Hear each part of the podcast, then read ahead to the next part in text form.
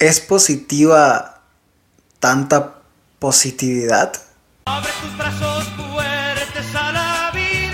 Déjame te cuento, según el escritor surcoreano alemán Han Byung-chul en su libro La sociedad del cansancio, que fue un libro que se mencionó en el episodio número 12 del podcast, donde tuve de invitado a Yeskel Romero, el cual te invito a verlo, Han argumenta en este libro que en la actualidad vivimos una crisis de salud pública debido al hiperpositivismo imperante.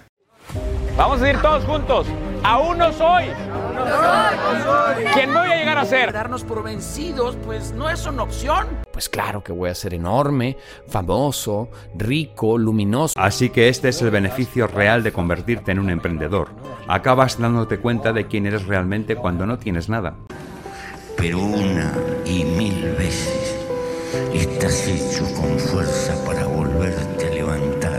Hang enumera una serie de enfermedades como por ejemplo la depresión, el, trastorno por déficit de atención con hiperactividad, el trastorno límite de la personalidad y el síndrome del desgaste ocupacional que según el autor tienen su causa en la burbuja o debido a la burbuja de hiperpositividad en la que vivimos.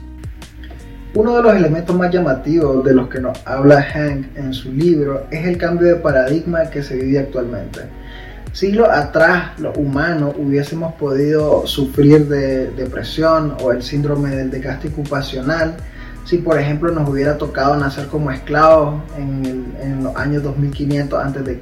en Egipto y nos hubiera tocado trabajar en la construcción de las pirámides o tal vez si hubiéramos nacido como esclavos en los 1800 en una granja de algodón, en una plantación de algodón en Estados Unidos, o en los 1700 en una finca, nos hubiera tocado nacer como esclavos en una finca en una, de, una colonia española en lo que es América Latina, incluso mm, años después de la abolición de la esclavitud nos hubiera tocado nacer como obreros en medio de la revolución industrial donde los obreros no tenían ni el 10% de, las, de los derechos laborales que existen hoy en día.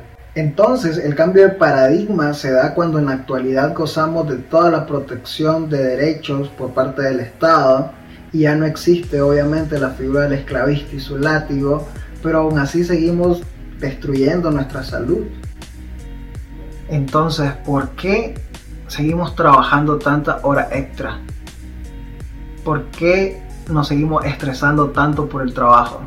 ¿Por qué nos llevamos el trabajo a la casa? ¿Por qué nos llevamos los problemas del trabajo a la casa? ¿Por qué sacrificamos tiempo de calidad con nuestra pareja o nuestra familia a causa del trabajo? ¿Por qué actualmente tenemos que ser más productivos, más eficientes, más capacitados, multitask?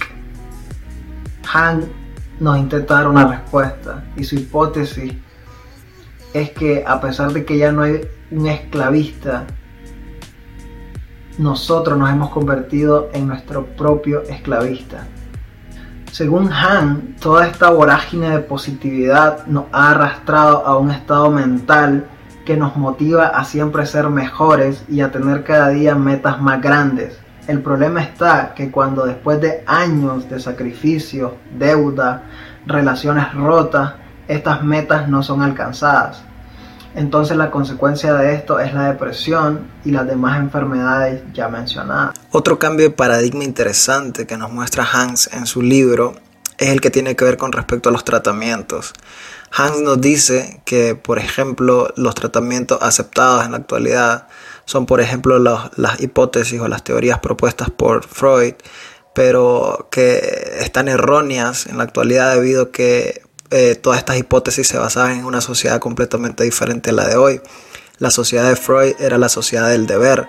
Como ya dijimos anteriormente, era una sociedad que se regía siempre por un capataz, por un esclavista, por un jefe, por un eh, por alguien que te estaba imponiendo algo y tenías que hacerlo. Mientras que hoy en día estamos regidos por la sociedad del poder. Vos sí podés, claro que podés. Todo lo que nos dice la, eh, todas estas charlas motivacionales y, y, toda esta información que, que, nos viene hoy en día por medio principalmente de las redes sociales. Saliéndonos un poco de, del libro de Han, siempre manteniéndonos en el tema y en el contexto, existe un documental bastante bueno que si sos como yo, que tal vez te, entretiene más ver un documental que leer, un libro, te lo recomiendo, está gratis en YouTube, igual se llama La Sociedad del Cansancio, eh, y es un documental que muestra un poco más, digamos, que sobre el autor que sobre el propio libro.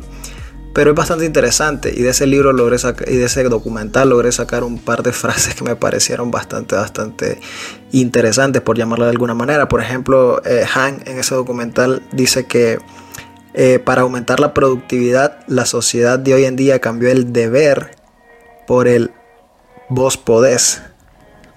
Y esto me llamó la atención porque no sé si han notado que en la actualidad eh, las empresas, principalmente estas empresas que se rigen por la productividad, eh, ya no tienen estos capataces o estos encargados, estos managers de mano dura, sino que prefieren invertir eh, tiempo, esfuerzo y dinero en charlas motivacionales. Creo que una de las principales fuentes de ingreso de todos estos motivadores que conocemos hoy en día es eso, es las charlas en, en empresas Ligado a esto, otra frase muy interesante en el documental de Han es, la motivación es más efectiva para la explotación que las órdenes. Otra frase que me interesó bastante es, creemos que somos libres, pero en realidad solo estamos explotándonos apasionadamente. Considero que con este libro y el documental y todo el contenido que genera Hank, eh, lo que quiere lograr es exponer una realidad abrumadoramente choqueante que persigue romper la burbuja de positividad en la que vivimos en la actualidad y que, como dije anteriormente, el primer eh, contacto va a ser bastante, bastante choqueante porque no es a lo que estamos acostumbrados. Estamos acostumbrados actualmente al positivismo, a, que nos digan que somos capaces de hacer todo lo que pensemos, que con solo pensarlo podemos lograrlo que vamos, que no somos exitosos porque no queremos y que no hay limitantes, cuando la realidad allá afuera es completamente diferente. Y bueno, ya que con todo esto hemos aprendido un poco a quitarle el miedo a la negatividad y sabemos que es un poco necesaria para llevar una vida plena, eh, me voy a atrever a leer un poema o ensayo o diario personal, ya ni sé lo que es, que escribí hace como un año creo, más o menos. Sí, creo que fue para estas, para estas mismas fechas en el verano. Eh, tengo que empezar a ponerle fecha a lo que escribo para ubicarme. Eh, lo nombré falsos profetas y creo que va bastante, bastante ad hoc eh, con el tema que estamos hablando. Es una pequeña dosis de negatividad, pero una dosis de negatividad necesaria. Falsos profetas. Sí, que sí está bueno ya de motivadores y motivación. Que no te digo que no valgan, pero es como dijo Putin, el mundo es más complejo de lo que se cree. Bukowski o Bukowski creó cientos de poemas y prosa fantástica, yendo casi 15 años a un trabajo que odiaba. ¿Acaso crees que Darío disfrutaba mucho de la diplomacia o Maquiavelo de la política? No, querido. Para la gran mayoría la vida es lo que es. Nos deja las madrugadas para el arte y el día para ser obreros. Y aún así, en madrugadas de vino, musas y música, se pueden crear obras bellísimas. Y en la mañana despertar crudo y tener que ir a laburar las ocho horas de ley. ¿Qué crees que te diga si hasta los más vagos y talentosos como Kerouac necesitaron de un empleo alguna vez? Y la vida no es como la planeamos o soñamos, pero para vivirla estamos. Deja de comprar discursos que valen lo que dura la emoción, porque después la realidad de las cuentas, las obligaciones y la comodidad de una vejez segura te atropellan como un tráiler saliendo de la neblina en una tormenta de nieve en el I-70 de Colorado. Y es así. Y así hay que vivirla sin amarguras o depresión, porque el mundo es el que es y un lindo discurso no lo cambia por sí mismo. La senda del perdedor muchas veces conduce al premio y la mayoría del tiempo no. Pero lo importante no está al final, sino en cada segundo que pasamos dentro de la senda. Paradójicamente esto se ha convertido en motivación de una desmotivación. Perdóname la incongruencia del caso. Solo intento ser realista y positivo a la vez.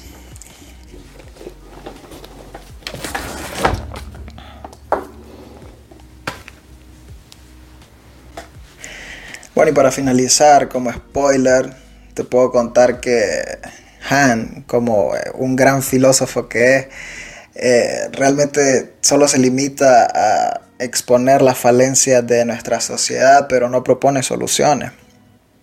Como, como cualquier, si estás familiarizado con libros de, de filosofía, te das cuenta que, que, sí, que se limitan simplemente a exponer e, estos problemas sociales, pero realmente no ofrecen soluciones claras para ello. Creo que no es el trabajo que ellos persiguen. Y nada, si quieres interactuar un poco con este contenido, puedes dejar en los comentarios algún tipo de solución que vos crees necesaria para combatir un poco eh, estos males que nos expone Hans, ¿no? este exceso de positivismo que existe, cómo, cómo eh, balancearlo con un poco de negatividad o realismo simplemente, cómo no dejarnos llevar por, por este montón de discursos o si simplemente no estás de acuerdo con las teorías de Hans, también puedes dejar un comentario en, en YouTube o en Spotify. Bueno, en Spotify no se puede comentar, ahí lo, único que puedes hacer es suscribirte. Eso ayuda, ayuda un montón a este proyecto, pero en Facebook, en, Instagram, Autodidacta Podcast, puedes este, eh, dejar un comentario. X, lo que quieras. Ahí vamos a contestar y vamos a interactuar. Y nada, ¿qué más? Igual en la descripción de, este, de este video, en todas las plataformas, este, voy a estar dejando el, un link donde, que te lleva directamente a Amazon, donde puedes conseguir el libro de Han.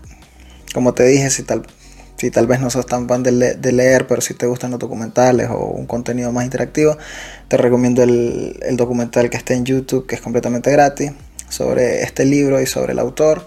Ah, también te dejo el link en la descripción del video y mm, también te dejo el link del, del episodio con Jessica Romero del podcast, que estuvo súper, súper interesante, donde tocamos un poco este tema y un montón de temas más. La verdad que fue un episodio bastante, bastante, bastante completo que obviamente te recomiendo. Y nada, sin más que, nada más que agregar, te dejo con esta reflexión. Y nada más eh, decirte que el objetivo de estos videos y el objetivo del podcast en general es este despertar la curiosidad, despertar la curiosidad porque tal vez los análisis de los libros o, o de todo lo que estoy haciendo no, es, no son los más completos ni los más académicos posibles, porque no es mi objetivo, mi único objetivo es que eh, seas cada día un poquito más curioso y simplemente estoy intentando sembrar la semilla de la curiosidad y que este sea el punto de partida para que empeces a investigar y a nutrirte de, de todos estos temas. Y nada, muchas gracias.